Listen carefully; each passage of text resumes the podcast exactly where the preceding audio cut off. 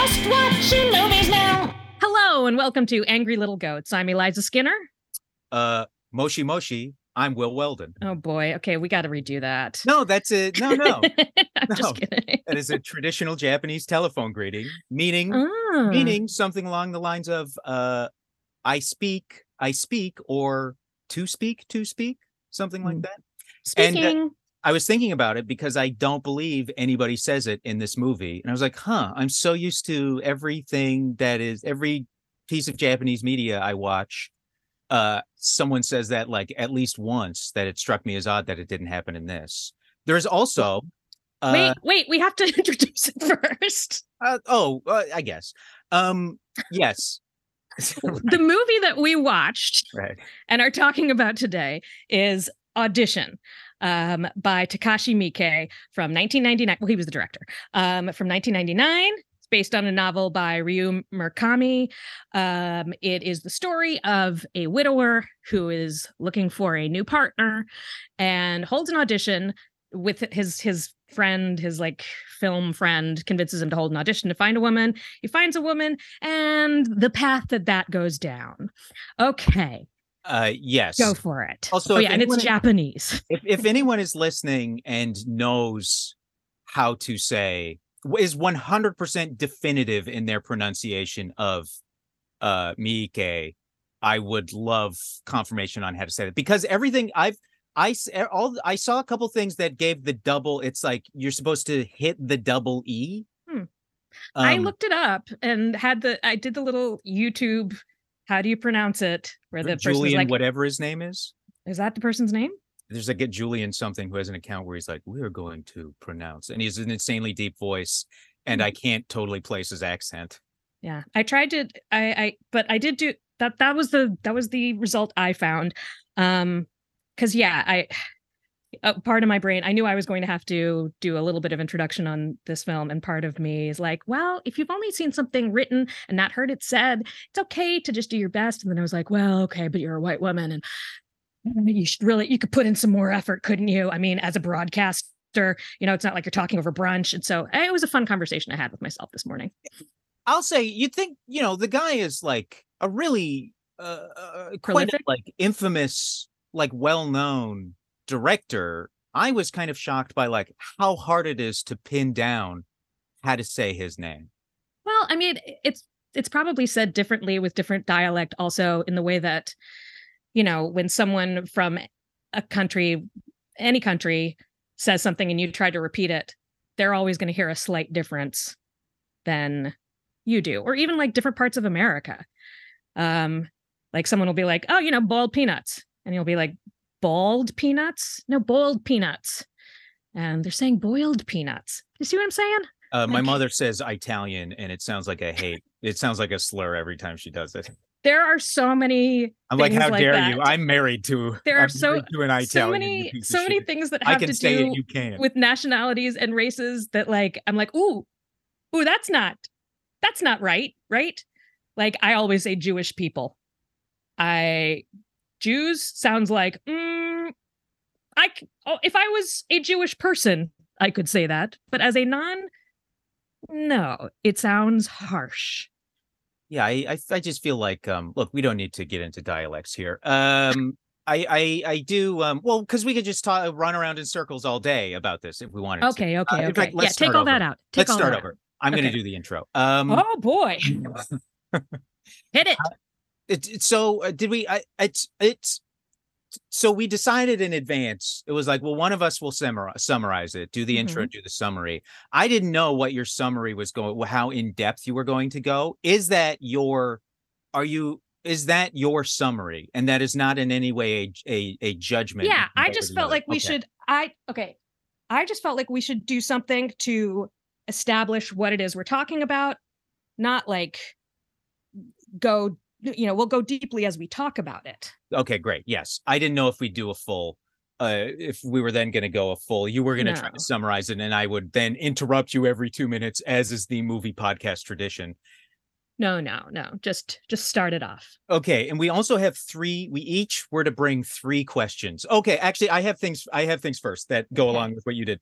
Go so this this movie uh, I looked it up. It's uh, it's it's Metacritic score, and now you and I have talked about this plenty of times in our personal lives. Uh, we you are going to use Metacritic and not Rotten Tomatoes because Rotten Tomatoes is merely a corrupt. It's it- a when- corrupt system. and Rotten Tomatoes is purely a percentage of critics that gave a movie a quote unquote fresh score. It doesn't, so they could have all been like, it is barely fresh. And all the people who gave it a quote unquote rotten score could have said, this is the worst fucking movie I've ever seen in my life. So it could have a Rotten Tomato score of like, uh, uh, you know, 88, but then in reality, most of those critics uh, the general consensus was like this is not very good. Metacritic is an average of the score critics give it and now scoring movies is in itself a problematic thing but whatever. E- roger ebert actually had some interesting thoughts on it but that is why i always insist on using metacritic. It's an average of what the critics gave it and uh, audition is sitting at a 70 and it has uh, which ab- I will say is i think remarkably high for a horror movie because um, critics have to review whatever they see, and there's a lot of critics who do not like specific genres, especially stuff like horror. So just the just, like they're just never going to like that movie, and so it'll score lower than say like the one thing I do like about uh, Rotten Tomatoes is the uh, the viewer like the the audience score Mm. because i'm like well those are people who chose to go see this genre of movie this movie and here's what they thought eh, based on their expectations and then having seen it um and it's always very uh, where it's often very different from the critic score because of that. Yeah I, I don't like it because uh, any any fucking crank off can go and you know it's like so many movies have been uh, victims of just brigading the critical the audience score. Yeah but i mean if you look up a tyler perry movie on rotten tomatoes oh yeah. critic 13 Yeah. user 88 like Yeah. you went to see it on purpose because you wanted to see that movie and, and, uh, it delivered what you expected and also in 1999 that is sort of pre uh Yeah. pre the uh sort of online reviewer explosion Yes, and where where genre films were sort of reevaluated by like the next generation of of critics who grew up watching them and loving them, and so now they can evaluate them on their terms instead of just being like, "Well, I got into this business for Easy Rider, and this is you know a guy uh, firing a missile at a, a helicopter," and you're like, "Yeah, but it fucking looks incredible." Um, so it had uh, of all the critics, it had 14 positive reviews, three mixed, two negative and uh, I went over to Letterboxd, which obviously tends to attract a certain type of, of user, and it had an average score of 3.8 out of five, uh, and that was based on 126,337 reviews. But that's all. All of those reviews would have come. The other thing too about horror movies is the ones that tend to be acclaimed, even at the time that they came out, were kind of drubbed by critics because it that's like a genre in particular that gets like a a revisionist view of whether like the thing you know people were like ugh disgusting this stinks and now the thing people are like well it's one of the most finely crafted movies ever made. Well, and I also think a lot of that, like I wrote down some stuff about that, that I I fucking love going back and reading old reviews of movies, especially horror movies, because I'm like, ooh, you guys are showing your asses so hard about what you think. Because uh, it's always dudes. And they're always like, I don't get it. Uh, Megan Fox isn't sexy enough in Jennifer's body. This movie's terrible. Like, oh, oh, oh, you don't understand it. And that for sure happened with this. There was like people who were like, well, I mean, sh- she lied and he lied. So everybody's liars in this movie. Yeah, Why would it be revenge? And I'm like, okay, we're i saw I- you you are a person who does not live in the real world, is Yeah, what's I- happening. there was one of the two negative reviews it was like what starts off as like a sweet and quirky uh like romance movie devolves in the last 20 minutes into like Yeah, exactly. torture and it's like well it's not really that sweet. This is built entirely on a lie. Uh, i also Yeah. love getting into the the I, one of my favorite things about it is that, when the guy describes all the qualities he wants in a woman and then the woman he picks has like almost none of those qualities. Like she on their dates does not come off as like confident or self-assured or like knowing. She just comes off as like kind of totally uh, just like just totally seemingly like entirely focused on this man and offers up so little about herself and well, it's yeah, like, I I mean it's a I think it's a really interesting commentary. It both a reflection of where of its time and also in a different way a blueprint for where horror movies were going to go because the reflection of its time especially in Japan was women were you know going being more independent going to work um and ha- like there i mean all over the whole world there was a big push of that but uh, the book that it was based on also was like a reflection of that aspect of society um and how and and and figuring that out between um men and women. Um so even when they're at the bar and they're like ugh listen to these women being idiots. Yes. Yeah what a love bunch of young idiots. Yeah. Anyway i want a real lady one who knows ballet or piano. Uh um oh I, I i tried to ask you uh this uh i, I guess quote unquote was it technically off mic uh but it was just before we started recording. Had you seen this before i had not seen this before. So I let me had- tell you my experience of seeing this. Okay so so uh, before you do that i'll say i had seen it before and i just want to because i decided last recording i was like let's just watch this. Like at spur of the moment i was like let's just do audition. It's on the list i put together and you didn't seem to object to and it counts you can watch it for free. I was like uh let's just do this so we don't spend any t- so so we're prepped and have as much time as we need. Uh i had i i remembered most of it but i had i have to say i had forgotten uh that she does make him eat her vomit out of a dog dish. I had forgotten about that part. Uh i mean so- i feel like it's not just her vomit but Oh, yes. yes it's quite thin for it to be just that but yeah and and very and and too consistently milky. Yeah. Um so i had not seen this before this is one of those movies that i had heard people refer to many times which is probably why i as you found hilarious mixed it up with boxing helena which having now seen it and rewatching boxing helena I think is not crazy at all. I think there was definitely some influence going on. Um, lots of parallels, tons of differences, but lots of parallels. Um, so I watched this the way that I find the stuff to watch on my, my little system on Mhm. my Roku. I go to the search function, just Roku search. I look it up there, and then it Uh-huh. gives me options of different places where I can watch it, different apps I can watch it on. And I knew this was going to be on Tubi, but it was also on something called Midnight Cult. And I was like, ooh, that sounds fun. I don't even know about Midnight Cult. I'll watch it on that. Here's my recommendation don't ever do that. Don't use that.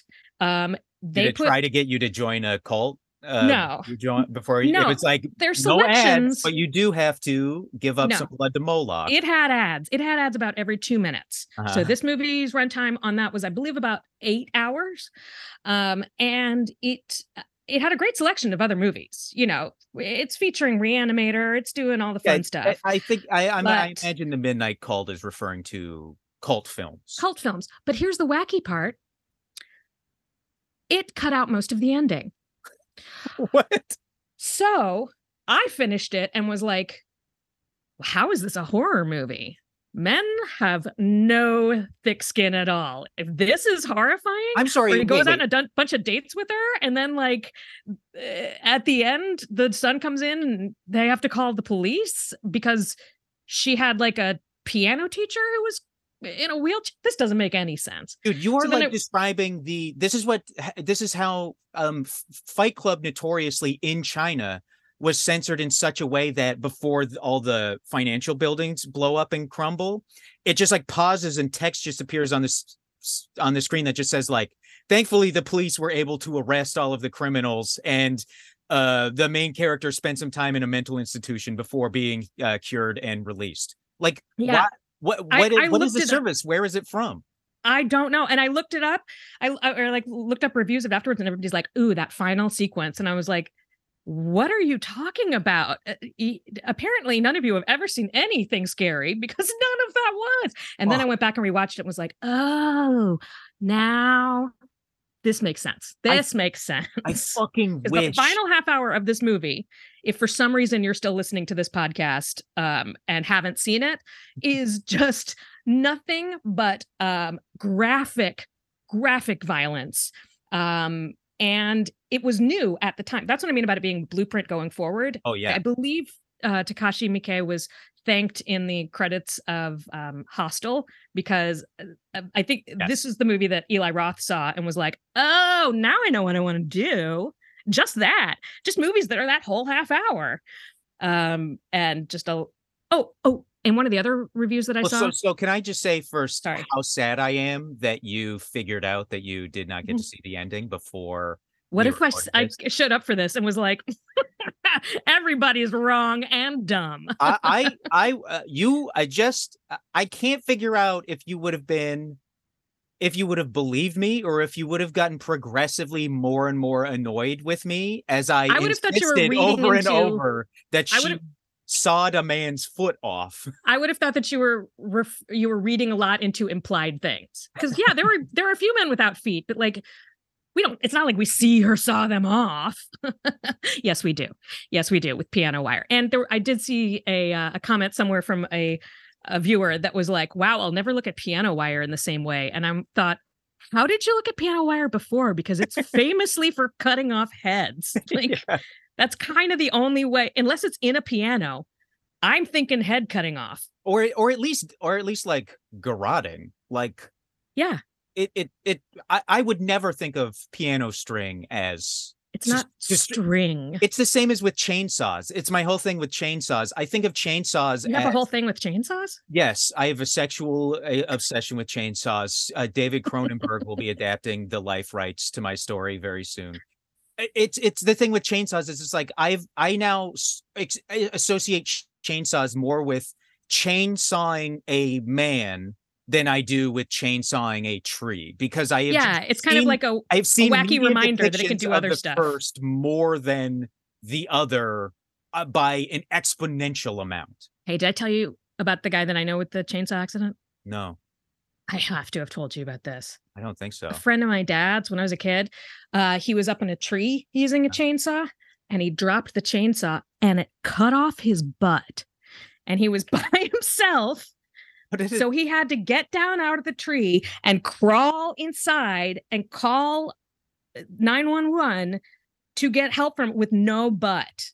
I believe he he may have even driven himself to the hospital because he was this was a pretty rural. So that that's a so you you were like you were like he had to climb down a tree and use a phone. I was like, I understand you might go into shock or that that is a traumatizing event, but like explicitly with no butt doesn't seem like it would impact that much. But then when you get to he had to drive to the hospital, it's like okay, now a butt seems yeah, like I, I remember part. as part of the story the vision of, of of him getting into his truck and having to drive.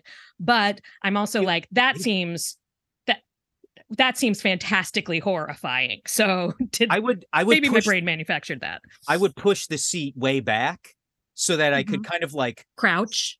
No like almost like stand like Yeah. folded and balance the Oh, backs of my But see, you're still the stretching. You're still stretching whatever that sure butt still using your area. Like, there's just Yeah, no yeah. way. You, you can't get comfortable when your butt's cut off. Yeah. You just can't find it. It's like being pregnant and trying to sleep. Um. Anyway, If I were so the sec- the the hack for that is you just cut a huge pregnant belly sized hole in your mattress in bed. uh, and face use that for where your butt is. Yes. Yeah, your yeah, your your huge pregnant ass. Yeah. Yeah. Okay. All right. So yeah. So this movie, when uh, again, just to fill in some gaps, uh, not butt gaps. Uh, so the guy's widowed at the beginning. The whole first half of this movie is like very moody, um, and wistful. Couple of funny bits. Um, the whole his friend convinces him to have this audition. The whole audition sequence I found very funny, but also very triggering as a woman who has dated Yes. because all of the aud- auditioned. yeah, because all of the questions being asked in this audition, where they're they're the women don't think that they're auditioning for a movie, um, they are just in fact auditioning to be uh, this man's new partner. Um, at the beginning, before they start the audition, the film guy who's running it, he refers to himself as an auditioner, um, which I didn't, I I don't know as a profession. I would describe I would describe the translation job on this film. I'm assuming you watched a subtitled version. yes. Um, Do they have an I don't uh, even know if there's a dub. Uh, yeah, I did not available on Tubi. I I very rarely will watch a dub of anything, but I, I would describe the I would describe the translation job as workmanlike. It's like you get it, but the characters don't really like it, he doesn't move his mouth much when he speaks. So there were a few scenes where You can't tell who's talking. there and the person he's talking to is off camera and i i would have to like go back and turn up the volume to be like okay he said that part and then this part is the piano teacher from off screen um uh, as a sidebar i saw the uh, i saw old boy the re-release that Mhm. neon did. It's a completely reworked transition or translation and it is it's incredible. It's a translation where it, it- they the characters have voice it people they speak like Yeah, the translation is re- like people. Um also they replace famously in the original translation uh Ode Sue gets called a dick shit and he goes dick shit oh a new swear and it's like I don't believe that in I don't even believe in like Korea that like I don't believe there's some regional or like cultural I think this is just a bad translation and in the new version I believe he calls him a fucktard and I was like you know what I've heard people say fucktard before so that's Yeah. that's Well, that's like- good. My aunt was like er, is like a, an expert on um old west and like native americans and that whole era of uh what western expansion she Mhm. teaches and she's a professor but she, i remember she used to be really she, she had a real uh, uh, bone to pick with deadwood because of this all the swearing in it and she was like they don't use they Yeah. didn't use that words and i was like first of all, who would have been writing those words down? So are you sure? But second of all, it's if it if those are modern words, but they're using them to evoke in us the feeling that whatever words of that time would have been used, that's fine. That's great. Because if they were like, you honky tonk, eh, and we were like, well, that sounds cute. We wouldn't David- understand. David Milch has talked about this and how he's like, he's like, originally we did have them being like consarn it. And he's like, but that's all silly now. exactly. So yeah, it's it, they did exactly what you said, where they're like, we essentially translated it into modern English. yeah, that makes sense. Um Oh, but oh, so for the I want to say though, Okay. you mentioned well, just because before the audition, have you seen a lot of uh Miike movies? no, I haven't. I've seen a few of them, uh, like the big ones. Uh, like Ichi the Killer is nut. The the that movie is cutting every like 0.75 of a second. It's so frenetic and so crazy. And like, you know, watching this for the I don't think I'd seen any of his movies the first time I saw this. And that whole chunk up until uh up until the audition is like so so straightforward. It's like so flat. I don't think the camera moves once. It's like, you know, wide, close up, close up. And it, it's really like, and not in a bad way, but of just like he is just portraying this in it's so mundane and like a, a little bit whimsical. Like once the audition starts, yeah, I feel like right in that it's like they've got some tracking stuff of them like walking through the offices and Yeah. stuff like that. Yeah. and it, it's just like it's so straightforward and i remember watching and being like like man it must have been so like uh, you would not know he directed this watching that first 33 minutes if you didn't already know Well, from what Um, I've heard, he's he, he's very varied in Oh, yeah. what he makes, like really, really different choices um, in genre his- and style and all that stuff. So, imdb he does like three he does like like a movie a tv show an episode of a tv show and like a made for tv or uh, like a made for tv movie like all one of each every year. It's crazy how much work he's put out. But um he's and um uh oh, fucking god damn it. I had something to say about the translation. Oh oh. Um, and the subtitles. oh oh yes Um, that I it is I'm I'm kind of shocked that they don't have a better version of it streaming, and I gotta believe they must have a better version in uh, DVD or Blu-ray, just because it's been released so many different times on DVD. They like the first release apparently was really hard to watch and and garbled um and they the first one the first uh with english subtitles that came out it also came out with a documentary about the egyptian theater which okay clearly they were making some random choices. And they've released it over and over again um try like better and better versions uh, I think somewhere I read like the 2004 version was supposed to be really good, but there's also a 2006 version. Yeah. So uh, this there- does kind of this seems like uh, like similar to like Old Boy, a movie that is just like waiting for some like specialty Distributor. distributor, to Yeah. get their holds on the rights and really like because yeah, even on Tubi also you're like God, this looks like shit. Like it looks Mhm. like a like DVD transfer that they ripped.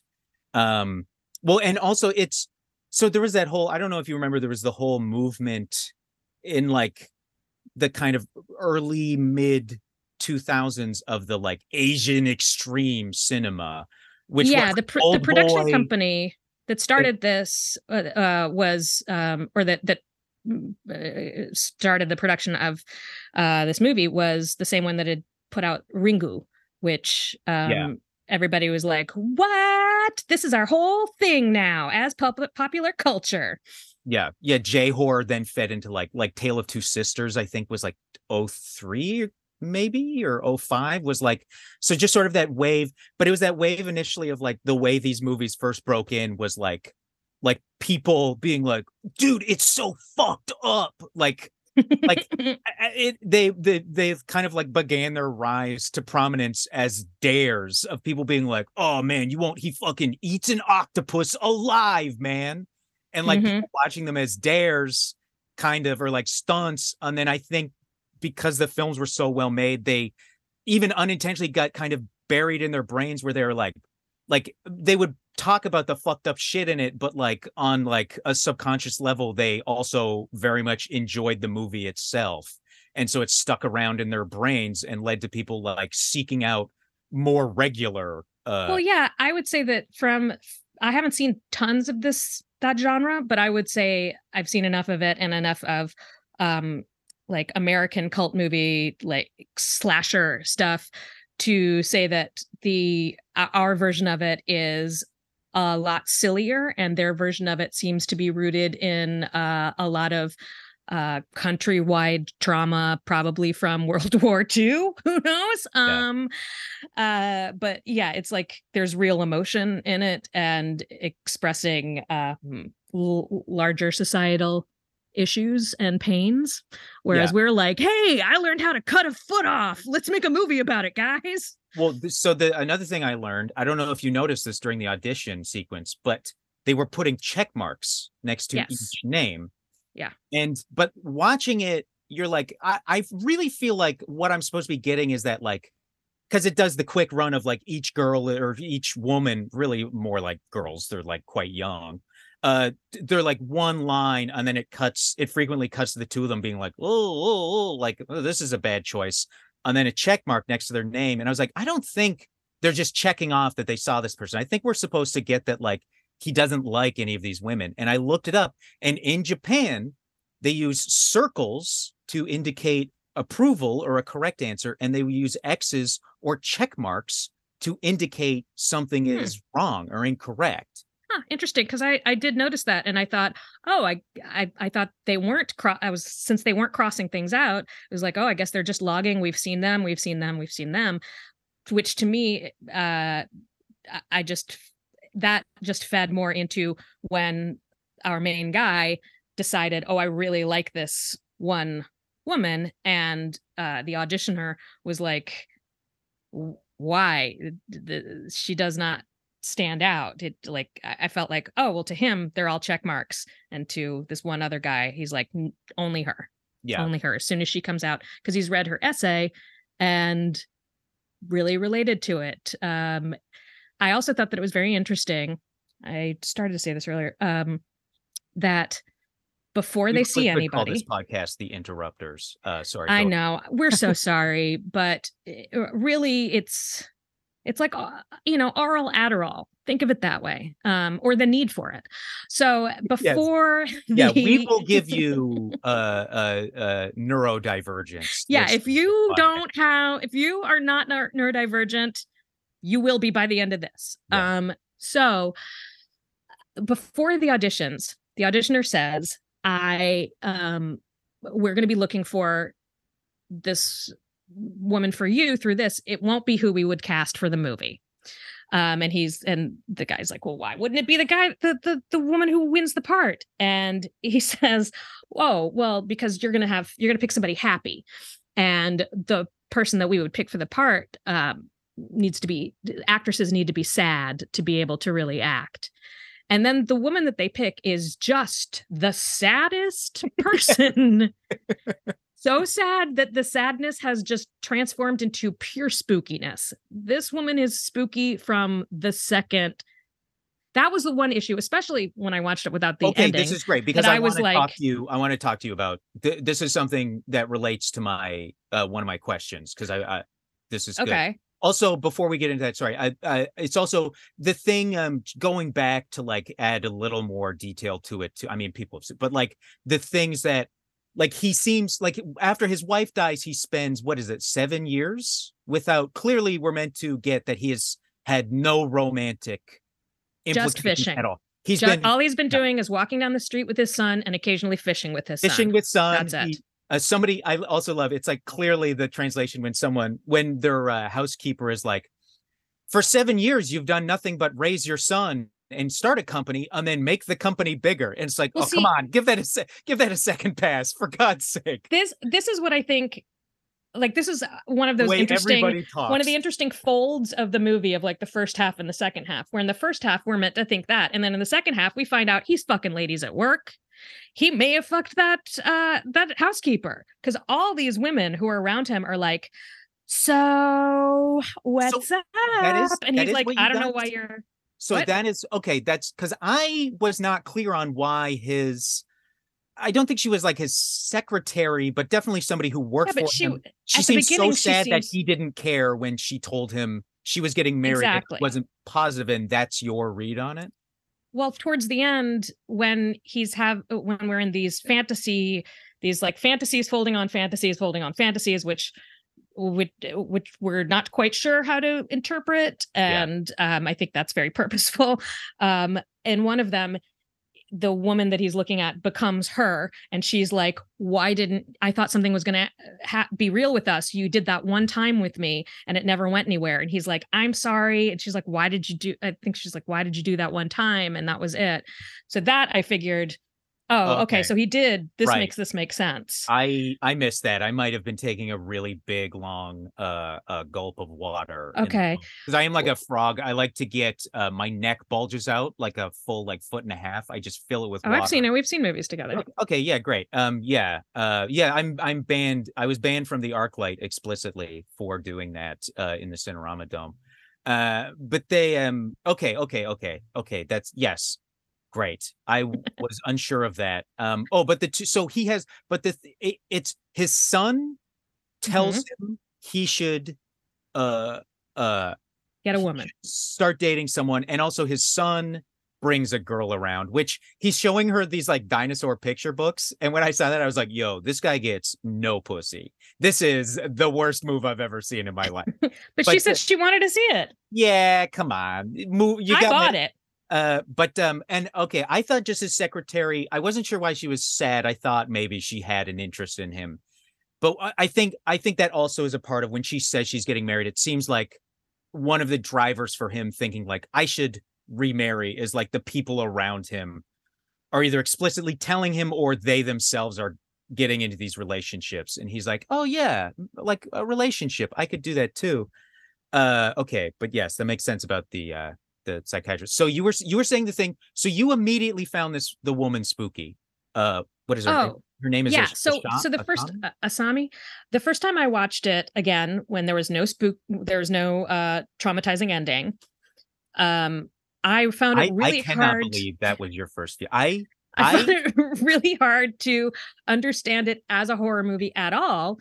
Not only because that part was miss- missing, but because there was no tension about whether or not this woman was scary. Because Mm-hmm. the first moment we meet her, and not just us, like in in horror movies traditionally, the the our, our protagonist won't have access to the things that we the audience see like we see her being spooky alone in her apartment but he doesn't see that fair fine but every interaction with her she's super spooky and at first he's like clearly interpreting that as I don't know, uh, wounded whimsy Mhm. um, and fragility. But as it goes on more and more, it's just spooky. Like he'll be like, like even in the the this seduction scene, they finally they go out on a couple of dates. They go to the beach or like, like a little getaway together. And he's like, "Hey, so what do you want to do tonight? Do you want to do you want to go to dinner? Do you want to go to the harbor? Do you want to like we could go to a gallery?" And she just wordlessly turns away from him and starts taking her clothes off and then gets in bed and he does too like it, she like invites him in you know there's more to it there's exchange and everything but i'm like see that shit's fucking creep creepy that's oh. creepy Oh. she's being creepy This is so Like, great. I'm, i I'm don't i i do not feel sorry for him for not being like hold I'm- up this is spooky what's I'm- going on with you friend I'm I'm so I'm so pumped that we each had gendered experiences from this. okay Because for me, I was going to say watching the movie sh- nothing to me is like truly off in the film. I mean, and obviously even before I'd seen it, I knew what happened because I'd read about it like this was such a thing people Oh, had yeah. been writing about this movie for so long and it, it, it- this we'll was a get to topic that I avoided with men for a very long time when I was young and it, because they'd be like, "Have you seen it? Whoa, you you're not gonna believe it. It's gonna blow your mind. Whoa!" And And, it's- I'd be like, "Okay, film guy. All right, have you seen Singing in the Rain?" And they'd be like, "No, I see real movies." And I'm like, "Fuck yourself. Singing in the Rain has one of the best jokes of any movie ever. It's a He- great movie." but the whole when he does the huge beautiful dance like he's to symbolize what he's explaining to the director and gene kelly does this incredibly beautiful dance sequence and then it cuts back to reality and the director just goes i don't see it, it that i think that Yeah. joke is incredible Uh, that that movie holds up. The before I worked in in the entertainment industry, dur- as I'm working in it, I've I've been taking a little break. Holds up, holds up, holds up. It's Uh, it just so- keeps being right. So i had yeah and there's one scene in particular that people always wrote about in the context of like the scariest scenes in horror movies which w- will also in audition, also- not mm, singing in the rain. Yes. Um uh uh ooh, his calves. They're too powerful. um oh those thighs. God help me, the nightmares. Um I'm a closeted homosexual. Uh that's why I have nightmares. Closeted. Kelly's beautiful body. Uh so it's it's for me for me watching it even knowing what's happening what's going to happen watching it I'm like my experience was just of this watching I'm like god this woman is like just too like I mean, it's not nice, but like she's like pathetic. Like she seems like she's so so submissive and seems so scarred and traumatized that it's like watching. I was like, I had this experience as like like when I I started because I never really dated as an adult until I was like 27 but just the experience of like meeting some women and being like god like it, it's there are just like experiences waiting there are there are people who are going to take advantage of this person and it'll either like continue to really beat her down or by the time she's like you know max like max 30 she'll be like oh my god the fucking pieces of shit that fucking uh, i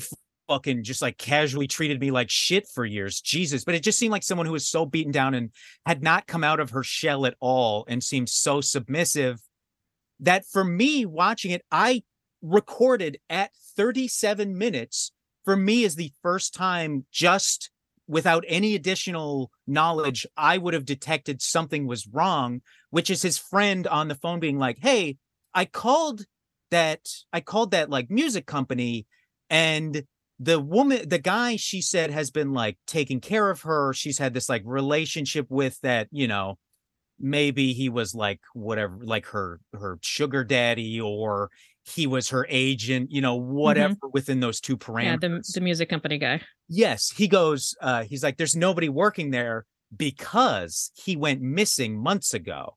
And i'm like this to me is the first time i clock something is up and even then i was like and even then you could write it off because when he asked her about it and she's like I, yeah uh, he he just brings the guy up. He doesn't explicitly say he went missing.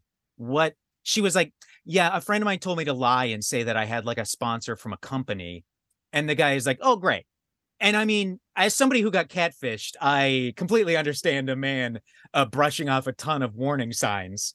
Uh, Yeah, I mean, I feel like I, I that there was a way for her to be a lot more charming with all of that information and she just wasn't she was like like if you would have replaced her with a little animated ghost floating above the floor in any of these exchanges it would have been exactly the same Yeah. um she yeah i She's uh so meek. Like their first day after their first date when she's like when she's like uh uh when she's like I want to see you again. We don't even have to see each other. You could just call me on the telephone. I just want to have another encounter with you. And watching it's like god, this guy is so pathetic. Like see my experience now like being like just like it's so pathetic that uh, like and i'm not saying it's unrealistic or unbelievable it's like pathetic because i know how real it is that a guy would be like this woman is so charming and like needs my help and she just wants me around so badly. That also i guess would i like you i also see now talking about this with you that is also a moment where it's like that also could have been a trap. Like you easily like you could just see that as a practical red flag where it's like this person i'm too far in life and have a career and it like i, I what I'm- i wrote down we're not right for each other. what I wrote down was this is the horror of realizing that other people are not just your fantasy of them. yeah.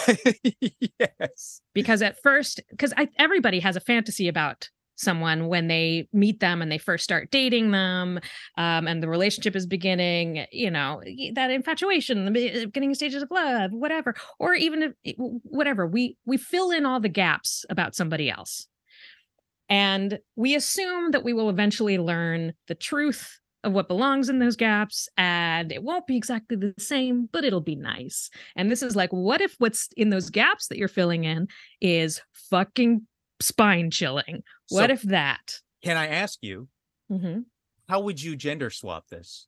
I just thought of this how would how would you go about gender swapping this type of thing with like the the very successful established uh uh single mother widower? Okay it would be like hope floats right um but the uh so so it's a like you said for the woman um but the man is uh like a rugged lumberjack kind of like quiet type because he still needs to be spooky if we're sticking to what i'm seeing with this Yeah.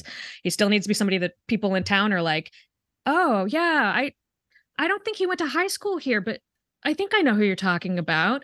Um, so he gives off the spookiness, but she sees it as a wounded loneliness uh yes um and he doesn't say much um but she makes him dinner and he acts like it's the most amazing thing ever and um he uh he quietly without being able to make eye contact like leaves her a gift a, like a handmade like whittled thing like a little wooden whittled thing but then we see him back at home and he's like he has all of his whittled wooden things and he like has to clean blood off the knife also to start working on the next one. And we're like wait a minute where did blood come from? And she's like i think maybe everybody else just doesn't get it. You know it's like this we're not neither one of us has a, a film degree you know? So so it is my concern. I'm like what are we gonna what are we what are we gonna have to talk about? Because especially since most people already see the movie and i was like i don't know are we gonna like recap it much? But i'm i'm i'm glad we're having this like we each had this like gendered experience but that is not uh, uh, but not like an offensively gendered experience where i'm just like this guy attacked by this insane freak who did he did not he was just nice to her. Well Uh, yeah and that's also as i said some of the interesting stuff about reading the reviews when people are like well there's uh, some people are like you could view this as a revenge thing or you could view it a- as it, it was like you could view it one of the only the closest to what i view it as people were like you could you could view it as a feminist revenge thing and i'm like what? She's not she has no relationship with him. She is scary and he just misses all of it because because of the patriarchy um and the assumptions that people make about women um and especially when they are viewing them as something that they have to attain to make their life easier yeah like I I do also think it's impossible to like death of the author is fine. Like I always love to hear people's interpretations of, of things. I think that's great. I just one of my wife's favorite jokes I've ever made is that because of death of the author, I can interpret the Monster Mash as being about a scientist who's having an affair, coming up with a bad lie to his wife to try. To Oh, to where was I? up. Well, it was Yes. um, it was a Uh, mash. Uh, well, well, I was, I was sitting in the Listen, I was working in the lab late one night. late. It, uh, yeah. I Uh, didn't plan to go to that club. I just got this phone call. every October, she and I talk about it. Uh, one joke I made once. She hates the rest. but um, it's I. But I. I- also don't think it's like. I don't think we can truly understand what he would have intended unless you are either Japanese or like Japanese. yes, and he has said that. such a- That's like yeah. one of the only solid things that he has said about it. That like you gotta be Japanese to get this. Oh, I he's- mean, he's I got- hope you guys enjoy it, and I'm glad you do. But this is he is he is some this is for us for the is some- culture. he has some quote that's like, "Hey, I love that. Uh, it's great that Western audiences like my work, but uh, I have no interest in figuring out why they like it or what else they would like." And I was like, "Hell yeah, dude!" Like he's like zero interest in doing that. Uh, did you want to talk about um, how wrong you were about boxing Helena? No, because you didn't watch boxing Helena. Um, one of one of the things that's similar. this this does feel like kind of the culmination or like uh, uh Miike's interesting twist on this growing fascination in the 90s with um psychosexual obsessions. Hmm. like uh, growing up in the 90s just the movie not even movies i saw but like ads on tv and some stuff that i saw. I mean this was when twin peaks was just on the tv I expected a lot more psychosexual obsession in adulthood. You know, I expected a lot more quicksand, a lot more vanishing cream, psychosexual obsession because it was in so many movies. Between Cronenberg and Lynch, it's it was just that I thought that was all adults did. Well, it's weird I that found out about taxes. it, it's weird how exposed to all that media you you were as a, a young person. Maybe too much. Oh yeah, my I asked my parents one time when I was uh, dating a guy with a daughter who was 11. I was like, "Hey, what are some cool movies for like an 11-year-old to watch?" And they were like, "Kid movies." Um, like all that jazz? And I was like, "That's not a kid movie." And they were like, "Really? We you guys watched it? That's a kid movie." like Uh, I remember watching Yeah. Crash when I was 13 because um it was like it was like nudity and sex. uh, mhm. in the and I was like, yes, awesome. And then like half, uh, and then once James Spader is like fucking uh, uh? Rosanna Arquette's open leg wound. Oh yeah, yeah, yeah. Now this was not really what I initially believed I was signing up for. Yeah, Uh, and people think I'm weird for being like, hmm, well, I guess I thought Stephen King short stories were pretty horny when I was a kid. Um, like what else were first of all, they are.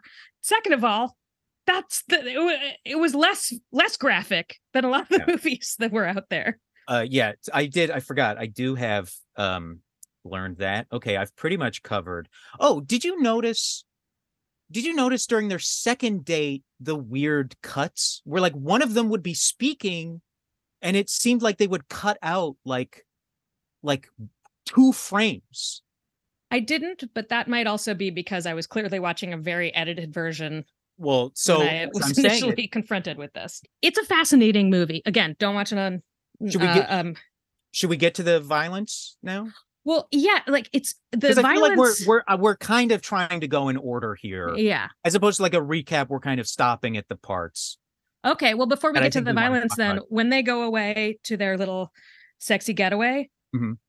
I'm obsessed with that bed. I need that bed.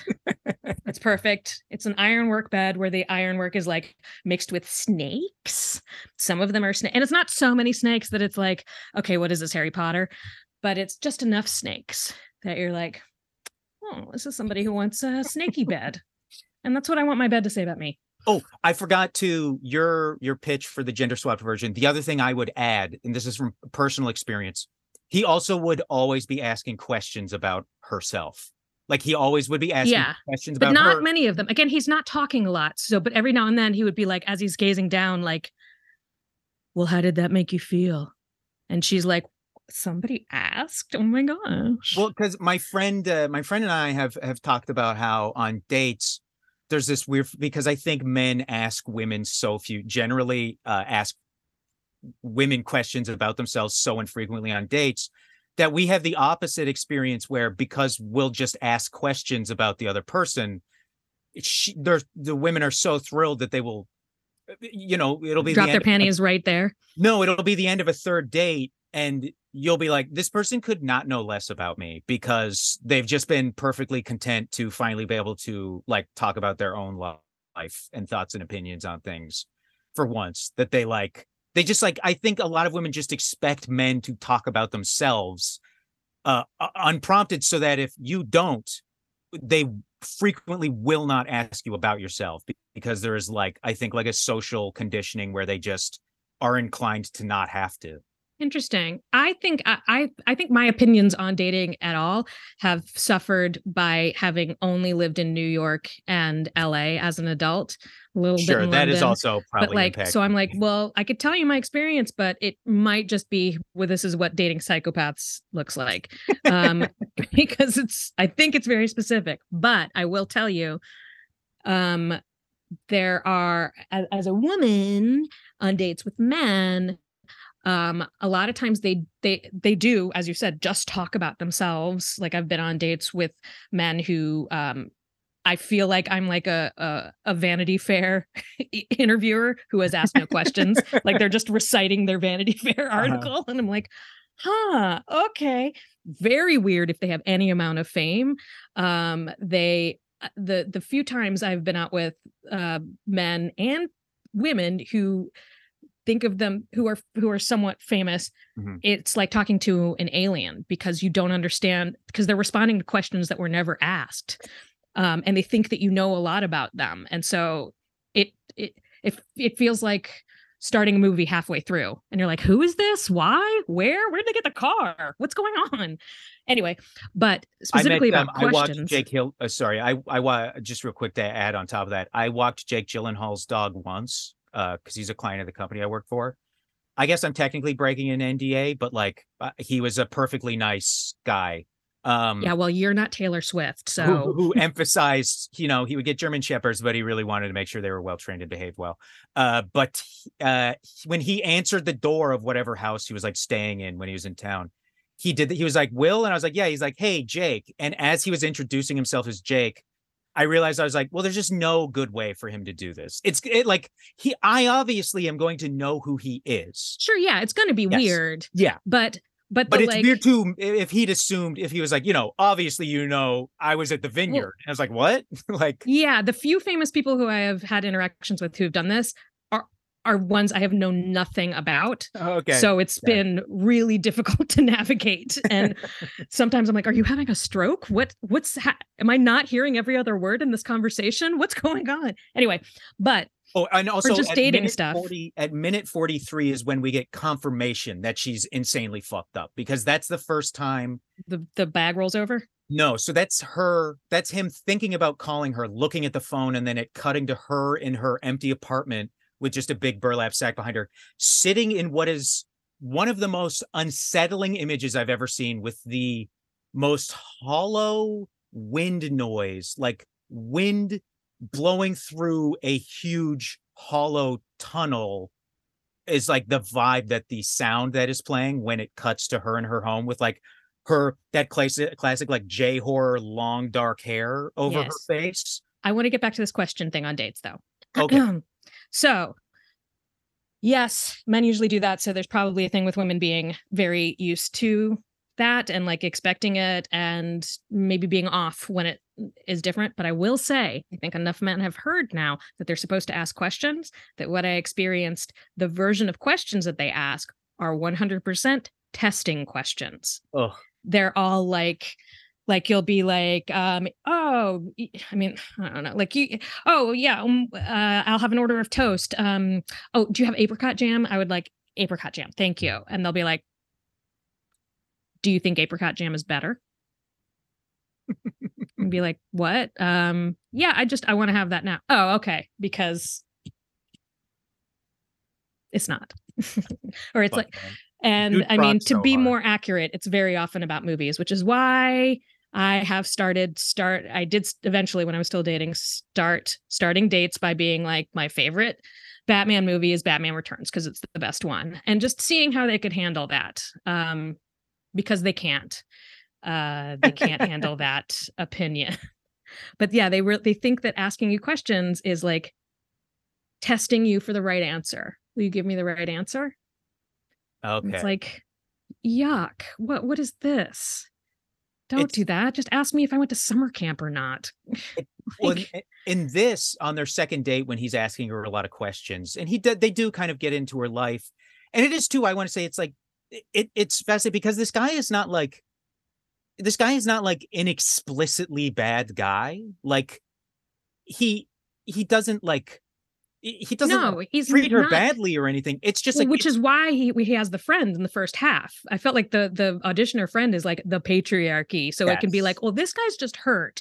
Society slash this friend is making him move along this path and encouraging him- to have this point of view. And then it's like fuck. It's fucked up that this is the woman he chooses to try to have a relationship with, uh, not just because of the warning signs, but also because of like you know, uh, like it's just, it, you know, it doesn't. It's it's the classic thing of like, oh, you don't want a partner, and that's of course coming from Yeah. like the North American perspective because I don't know what, uh, like what you were saying about in the late 90s and the 90s the way it seemed like the relationship between men and women in Japan were like change was changing culturally but um oh the way he asks questions is a little bit like have you seen that flight of the conchords episode where you find out murray has another friend and it's jim gaffigan and his way of being a friend is he just asks you questions over and over and like like what do you think about this do you like this what's your favorite this See, and- this is one of my issues about um, neurodivergent versus neurotypical conversation. Um, because neurotypical people, I mean, uh, this is overly simplified, but tech, uh, the, the idea that like, oh, I don't like people who talk about themselves. Um, I'm always like, yeah, well, there's two people in the conversation. So we're either talking about you or we're talking about me. And so if you don't like if I talk about me, that says to me, you want me to just talk about you. And that sounds gross. Um, anyway. Okay, so do we? Shall we get to uh the uh, either okay, the, part- violence, like the part? the ending. Well, yeah. uh, oh, well, so I guess actually right before, so when he goes and meets her piano, piano. Ooh, Right. Piano Reeves. So in- Piano Reeves. I was He's just back in. I was just back in. Ooh. Look, this is a classic moment. This is a classic. I mean, he's an American treasure. This is a classic. Everyone loves Piano Reeves. the classic was the Grink there moment for me. Um, and uh, I I was just back in Calgary, and in Calgary, everybody does that soft A, the like t- like taco, Mhm. uh, uh, Very Mario, British. drama. Yeah, so yeah. like Tam Hortans. Mhm. Yeah, yes. Soft A every vowel. Uh uh it is its own dialect. I I I sometimes put a too much mustard on A's that don't need it as I just try to Mm. make sure I stay correct when I leave. Mhm. But uh uh her piano teacher when we meet him, it's also funny because that is that then that is the the part of first part of this movie that feels like it becomes a uh, Takashi Miike film when people tra- like of what people would traditionally think of with his movies because suddenly it's this like f- fucked up guy in a wheelchair who's like yeah yeah yeah and like his feet have been cut off and sewn back on and he's got on dark sunglasses and he's like like he's like like laughing about burning her when she was a child and then l- later in the sort of like in his like drugged fantasy state when she's like doing violence to a guy and then suddenly the piano teacher's in the room and he's like masturbating while laughing and watching Mhm. her torture this guy watching that i was like okay this guy he's still got his flourishes you know we all have our artistic flourishes and his is the most over the top fucking uh batshit uh uh like villainous characters like this Yeah. uh but yeah okay so then go into the So in the final, she's disappeared at this point right? Yeah, she's disappeared, and he's trying to find her, and after he's finding out. only love her Yeah, and he's finding out um over and over that she has pretty much lied about everything that he thinks he knows about her, Hmm. um, or left out parts where she cuts people up. Um, like he's getting clues that she's fucked up, and then he goes home and drinks some tea, I believe, and passes out, and then who knows what's happening we are in a unfolding like fantasy on fantasy on fantasy this I was like, oh, is this where the trope of waking up and it was just a dream. No, waking up and that was just a dream. No, waking up and that was just a dream. Is the is this where that came from? It's Um, but I it's also is like probably uh, I feel like this is going to get interpreted as me being really fucked up, but like the best part of the movie, not just because it's so graphic, but it's because incredible. it's like a ballet in that every shot has some new little element. Like no one walks into frame. You just he'll just like cut to a different angle and you'll notice some something in the background that then becomes more information in the film and it, and in the scene and it's just like really artfully choreographed and in does, a way that most people wouldn't bother. And it is this really like like interesting and compelling combination of this guy's like drugged like drugged fucked up dream that he's having while he's passed out and fucked up but also combined clearly combined with like factual details from the past because he'd have no way of knowing that this guy was in this sack because we know that happened because we saw it earlier. Uh but he then is like in her apartment and the sack rolls over and suddenly the the like record guy emerges from it and he's like all fucked up and his feet and ear all the shit has been cut off of him.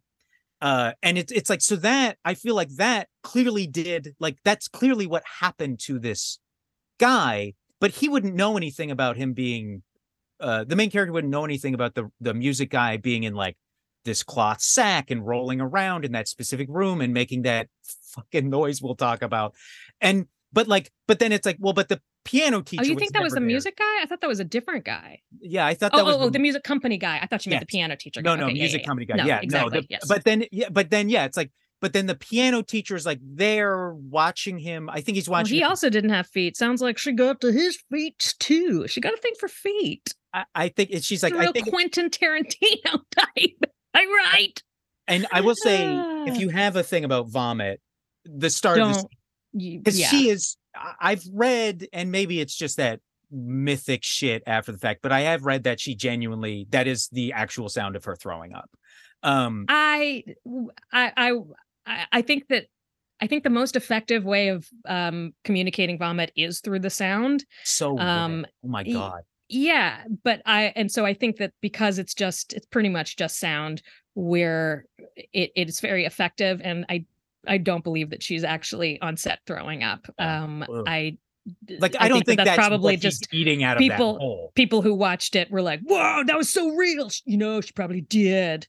uh yeah so it's like but yeah so the fan like I So- interpret moviegoers as twelve year olds. So Uh, I mean, they are. They're so Yeah. stupid. Um, uh, some of the, I love looking at cinema scores, uh, from past movies and the things. yeah i also wrote down like, yeah, looking up people are- old old reviews of this movie reviewers are a great way to remind yourself that people are stupid and devoid of insight into lives unlike their own Yeah. i'm a fun person at parties Uh, but so it's like, but it's the thing. It's like, did she actually make him eat? You know, her puke out of a dog bowl? Who knows? But like, that's there's a whole thing. It's like probably because it's it's just this thing. It's like it's, we. It seems like we are getting glimpses of things that actually happened that he ha- would have no way of knowing happened or the specifics. But like, it doesn't bother me because it's not like any like it beyond it. Well, it's just a movie. Like this is all so it's it's so extreme and so like the elements Well, of it are so swings so extreme in the different directions that I have no problem with the mixture of what is just his like nightmarish fever dream and details we're supposed to interpret as having actually happened. it's very in line with my interpretation of it's the horror of the parts of a person that you don't know Yeah. um and what if they were all the worst things um because in if, if that's what we're looking at here then it can go to anywhere um these revelations can be any kind of nightmarish thing it's just like oh that girl that you've decided that you are in love with and you've committed to you're going to only love her well guess what? That's a relationship which means you can't leave so you don't got no feet no more. And also this is what she always does and she's gonna she's gonna destroy you. Yeah. um yeah. I Uh, did it did that part did kind of start reminding me of some commitment feelings I've had in the past about making commitments to people, not then liking it and feeling like I'm being smothered. Uh, and so what you were saying the best part of the movie uh, for you do you you're including like f- essentially from the point when he like falls unconscious after being drugged through to the end is what you're talking about Yeah, I mean, the part that really All stood out for through? me was the was that scene where he's like watching her Yes. interact with the guy Yes. in the sack, and then we turn around and the piano teacher is there, and it just keeps moving and moving, and then we and then she walks. Oh wait, then she then he like kind of comes to in his home, and she Yeah. walks in, starts cutting off his feet in the same way ta- that she she uh, drugs him again she gives him like right tells like him a- he can't move, but he can feel. drug yeah um, starts torturing him, Sticking and then he wakes him. up in their cute getaway bed. Um, they're back at the beach, and she's very sweet and nice. And then he wakes up again in his home with his son coming in and being like, "What the fuck?" oh so it's it's him his son walks in and sees him and i think he underplays it in a way i believe where he just walks in and is like dad what is going on and, and watching it's like yeah i could see how you could walk in on something like that and just like not be able to just see it and be like what is this? What Yeah, well, like especially at when this you're point a his foot has been cut off and the, the way she when it cuts to the side view through the like glass doors of his house from outside and she finishes severing his foot and then she just without looking tosses it aside and it bangs against yeah, the glass I love doors. that. so funny like It's the first time that she has looked happy in this movie. Is this sequence? She- and she looks so authentically elated through the whole thing not Oh. like feverishly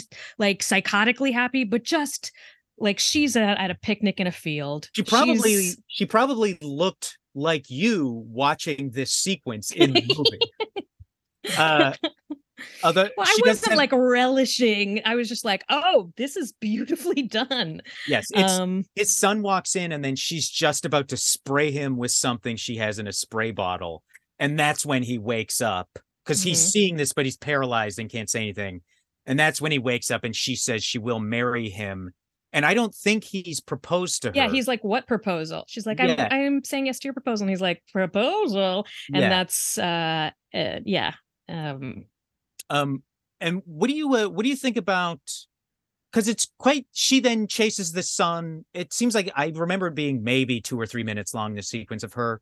She starts trying to spray him with this thing. He's like what the fuck are you spraying me with? What's going on? He starts running away from her yeah it's like him at every the top of the stairs. every uh nordstrom's you know what i mean ladies? Like, Uh, i wear my own perfume thank you. You know? uh, um yeah you've killed all those uh nordstrom ladies uh kicking them downstairs. Yeah and then it's, he just he trips falls she descends on him and he just boots her down the stairs and she like breaks her neck in the fall and is slowly dying and he goes over and he calls 911 uh what do you do you what do you think it's because that sequence is so it's only i think two or three minutes it is not long that sequence it's not a long chase dramatic chase through the house she literally tries to spray him he goes what the fuck are you doing he runs out of the room up the stairs trips she goes to get him and he kicks her and she falls she flies down the stairs and is dying Mhm.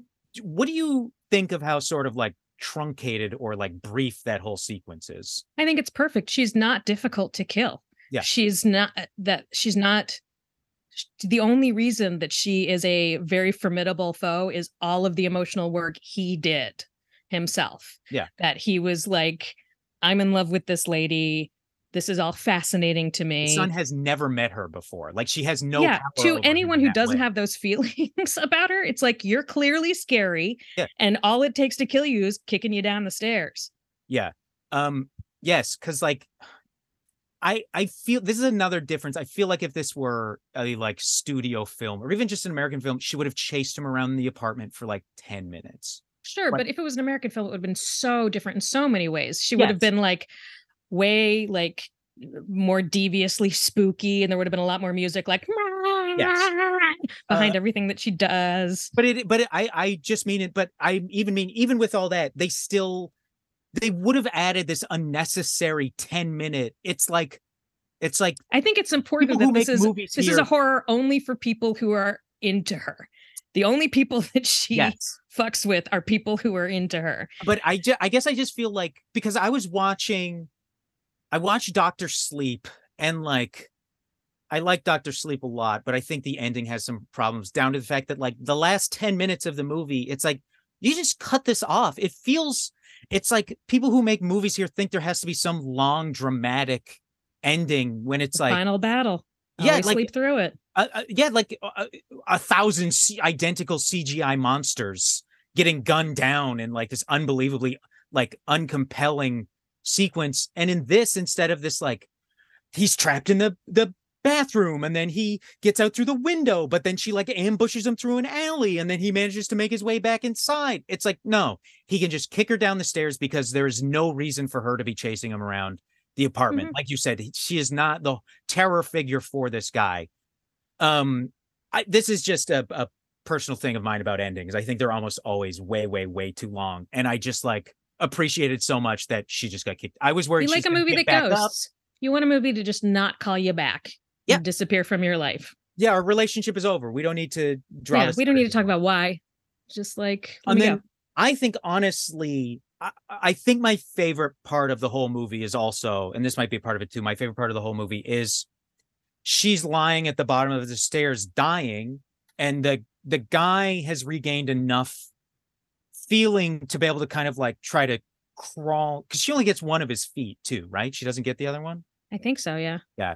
So he's like kind of pushing himself along the floor but he still can't he can like barely talk and he makes it far enough to move up and look at her body and when he looks at her i don't she's not even looking at him she's kind of like staring off at nothing and then she just starts rattling through the like patter she uses of like i need you i like uh, you're all i want to care about i need you to love me unconditionally um oh we also didn't touch on the th- of she the reason she turns is because she goes to she breaks into his apartment while he's not there sees that he still has a picture of his wife out and so then while she's dismembering him she's like you said you would only love me and yet you still have this other you still Yeah. love your dead wife Also why she kills his dog, we assume. Yes um and would kill his- son as well yeah. So warning. but you don't can't see take the a- dead dog Well, you do see the dead dog. You don't see the dog becoming Oh, dead. yes right But you yeah do see it lying there and in an unnatural position. yeah um and, And I my dog also- got an extra treat then. uh, also, another great joke in the movie is when he's going through all the appli- early on when he's going through all the applications for the audition. He's Mhm. like at his desk at home and he looks over and he sees the picture of his wife, like And smiling, at turns it. and he just turn, turns it around. Um, uh, but yeah, th- and it's like the the patter she's going through, and she's doing it in the exact same tone of voice she did when she was telling him about how bad she needed him, and she just wanted him to lo- like.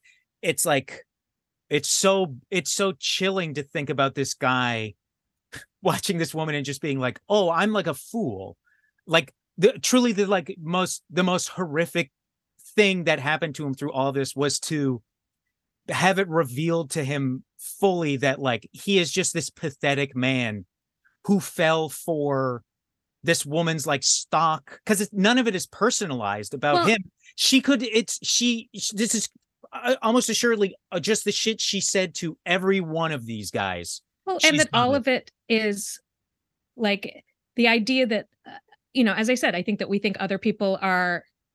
I think a lot of times uh, uh, people consider other people like characters in their movie, much just simple and whatever they represent to them, and especially men looking at women, especially in this in that uh, at that time. Um, they're like to be like, Oh, 90s were so bad you are not. There is so much I don't know. I have no idea what just happened to me. I have Yeah. no idea the reality about you at all because now I see everything I know about you was lies. Like even in this death, I even in this complicated fantasy sequence, it did not reveal an understandable truth about her. and here's here's where you and I because you're talking about how like he didn't know anything about her um and for me because I have this like crippling anxiety about like embarrassment like I I Mhm. hate the idea of it I used to like cry when I would get embarrassed when I was a kid uh, and then I Mhm. would cry harder because that was also embarrassing it's like uh uh in that moment I would be I would be so humiliated. Like I would be embarrassed by the fact that like oh she got me. I was just another one of these guys that she got with this routine. Like I was in no way special. I'm not I'm not smarter than any of these other guys. I'm not more clever. I would have died if my son's friend had not gotten sick. I didn't even get myself out of this. So it's like I am I am just another one of these like dumb fucking assholes that this woman worked so effortlessly. She can do it as she lays dying with a broken neck. She can still run through all the shit she worked me over with so easily. That's how like pathetic I am. Uh, Hmm. And then it ends with a weird song to end with. Yeah, but I mean, the only reason she could do any of that was because, Yeah. he filled in all those gaps. Yeah. He, Yeah, like his buddy who seems like a bigger piece of shit than him, but his buddy was willing to be like, uh, because like even before, oh yeah, finds he was like, you should read the essays. Yeah. you shouldn't just look at the pictures of these women. Yeah, his buddy is like, he's like, there's something really fucking weird about this woman, and like, please do not fall. Please, like, take it easy and don't rush into this because like, it's really giving me bad vibes. And the guy's just like, oh, I guess you just think I'm some fucking dumb old, uh, foolish asshole, huh? And it's like, Well, and that's such an another like. I mean, they don't really go into that, but like this this whole acceptable like, oh, you're supposed to be a fool in love. Like, n- no, no, because that's how you get your foot cut off. Um, okay, so so, do you want to get into our three questions? Oh no, I've, mine have already been covered. Oh, oh, okay. So I had three. So uh one of them I did uh I did Yeah. is essentially covered. Um, although it was going to explicitly be like, but we kind of covered that you detected something off. I just think this movie is such a slow burn. Very. The the like first, like I said, like 37 minutes are so um so little like whatever. We covered that. Um uh uh um my my second question is uh uh would would does the explicit would the explicit violence does the explicit violence in this would that put you off from recommending it to anybody aside from somebody you knew essentially like gore hounds like people you know like love like ex- like specifically gore Yeah, but I would definitely check first. I know a lot of people who don't like horror movies at all, and I'm always like, "Why? What is it?" And when they're like, "It's too much gore," then uh, I would be like, "Okay, well, this definitely has that, and it doesn't really make sense without it." Trust me, I've seen it that way also. So don't watch this. um, but if it's like, I mean, are you are you you just don't like jump scares? This is going to be fine for you. There's a lot of a lot of gore, but if you keep in mind this isn't actually real, um, this is a movie, then you know I've I've done that with. Uh, I know I have a lot of friends who have problems, as I said, with um animal death in movies, and there's been a few that I have had issues with. Um, most notably a certain episode of Chernobyl, um, with Yeah. just so Awful. many dead dogs. Yeah. Um, but for the most part, I am okay with being like, oh, these this is a pretend dog who never existed, and this is it's not real. And if you keep that in mind, it's not as hard. I think. yeah this is like Um, as i've gotten older and more and more into like practical special effects like watching the foot get cut off it's almost too bad because it has i now have a bit of like a layer of removal from it i can't just sit there and be like oh fuck i'm watching a fucking foot get cut off a part of me is like wow that like that really looks like a foot is getting severed right now with piano wire this is Yeah. like well, I- i wonder how they did that I just saw Saw X recently, and I mean, yeah, looking at the it, this so just silly. like clearly opened up all of that type of quote Mhm. unquote torture porn horror. Um, it's because there's so much more slow practical violence, and traditionally it was all jump scare violence where it was like axe in your head, blah, you and know? he really he does it's like what you're saying about the the vomit he does such a great job of knowing what violence to show and which ones to leave up to your imagination Mhm. because like like the the vomit we don't see it's so much more disgusting just hearing it than seeing whatever because like you know e- they either do it with like somebody has it in their mouth and they open their mouth Well, and she's always it's- pristine too. She's always wearing white. She's always looks perfect. So if we had seen her vomiting, I think it would have. when it's it's just a thing I don't think they've ever figured they have that. not figured out. They either have the tube, which is too crazy, or it's just somebody going like and it all coming out of their mouth at once, which is not how it looks. And the severing the foot is like insane how real it looks. And it's it's it's so visceral to just watch the piano Yeah. wire. I was the whole time I was like, like, ah, is it through. cake? You know, but it wasn't. It was flesh. Um that they should I now that show I would watch, Is It Flesh? Um and whereas for for sticking the needles in the skin around his eyes they don't really show and that i think just letting him scream i think that you you get the pain of that specifically so much better just thinking about like oh god like I was oh, processing all that through acupuncture, and so I was like, eh. oh i bet his i bet he's really aligned right now um uh uh okay so so you would so if movies just came up you were just talking to a group of people about movies because i'm assuming i'm assuming you really liked this movie I mean, I did. Uh, i guess we should say that what did you just like broadly how much did you or did you not like this I movie? liked it. I'm glad I watched it. It's not. It would not be a across the board. Oh my gosh, you got to see this. okay Or um, even for a like favorite horror. Oh my gosh, you got to see this. If somebody was like, I don't know, because I also don't. I, yeah, I don't know if I would. If someone was looking for something that I thought was in this movie in Mhm. some way, then sure. But um I do feel like, especially from reading about it and how many different ways people take it, it's it's a different experience for each person, and so I don't, I I, I don't I don't know what experience I would be recommending to people. okay You know what I um, mean? yes uh yes it doesn't transcend it enough where you're like look i know it sounds awful but like i i really do uh, yes um because you know there's some movies where you're like like i've done that with Oldboy where i'm like look you know i always prompt with like look don't don't see it if you don't want to or watch whatever you watch but i really do think i think that like the things people talk about with this movie it's it's so much better and so much more than that that like it's really worth giving a a, a, a shot to um but yeah i don't know that i would do that in this circumstance either uh, not that either of you asked me. Uh but um uh, so and my last thing because the the the the iconic moment from this movie and where i think most people at least if they're they're my around like our age where they would have heard about it would be like lists of like scary terrifying horrifying movie scenes and they would always list the fucking bag where she's sitting there Oh yeah, in the most fucked up pose and her hair is down and the phone is ringing. And then this bag which you've seen a couple times behind her this big sack in an otherwise almost empty room it rolls over and makes this really fucking weird noise. And that's like that's like the iconic scene from the movie. So i i went and i checked. I checked uh trailers for the international release. I'm pretty sure i saw the original japanese trailer i've seen subsequent trailers. They all include that moment in them.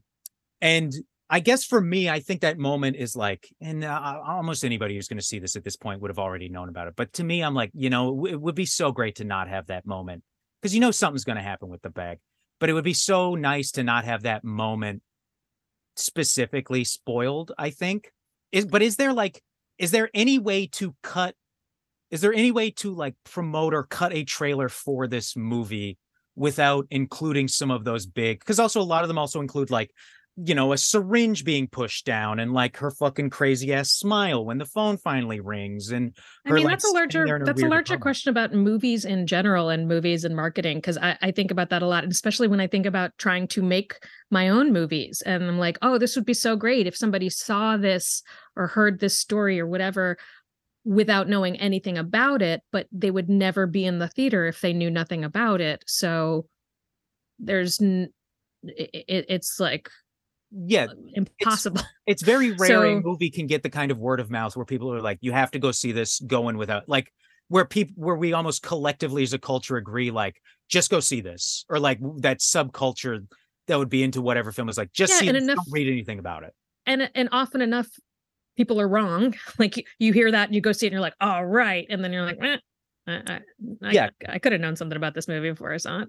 And it uh I guess also too we also had the different experience of you immediately detecting that this woman was really fucked up and me Well- being like, I could believe that somebody could see this and for the first 37 minutes be like, what is this? Like a weird like romantic drama? Well, and also you said that um you already said that the first time we see her in that room, which is not the time the bag moves. No.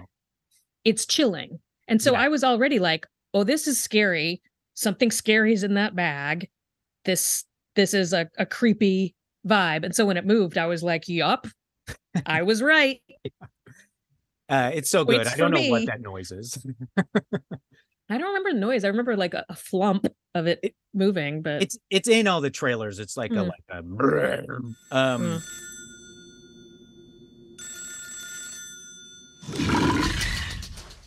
Speaking of an hour and a half, yeah that's all. That's that's everything i i have. I'm obsessed with like movie trailers giving away too much or doing a bad job of promoting movies or like movie marketing is a thing i'm kind of obsessed with now just in this like like i I- think every fucking title sucks. I think this is an example of a movie though.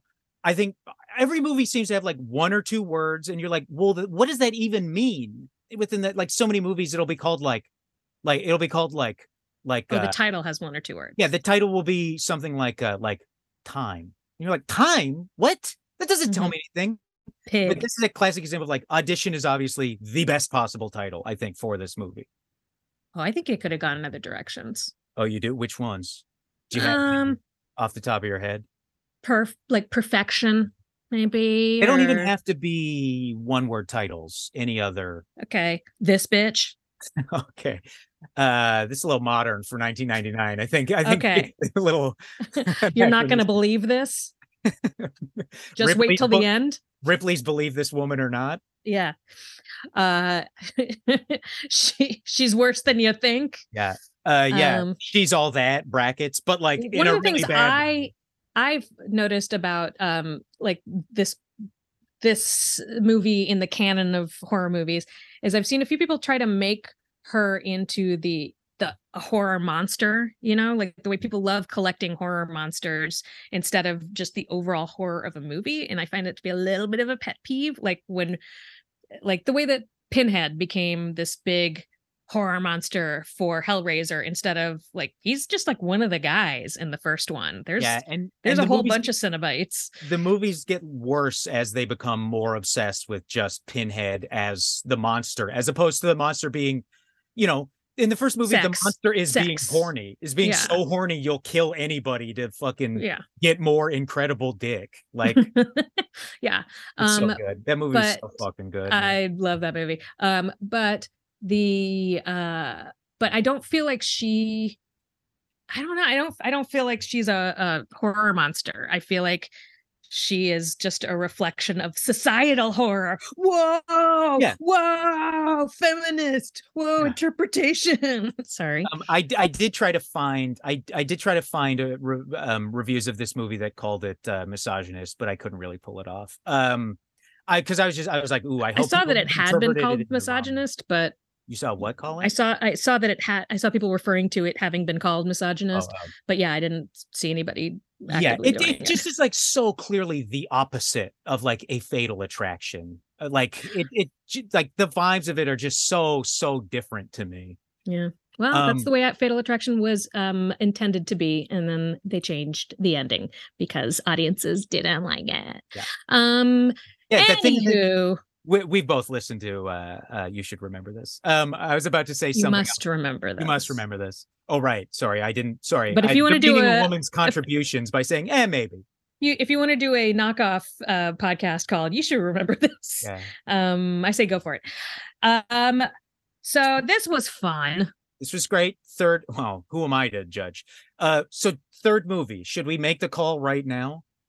Next time we are going to watch classic Invasion of the Body Snatchers from 1978. Uh, uh, Not yeah, the we're gonna- 50s one. we're gonna do that and also just as here at the end so we're we're dropping we're gonna drop the first two episodes together you'll have noticed they're both in your feed when they drop um and uh right after they do if you have a recommendation for the fourth movie we should watch uh you can send us an email at angry little goats uh at gmail.com um uh and I I guess we could put up a poll.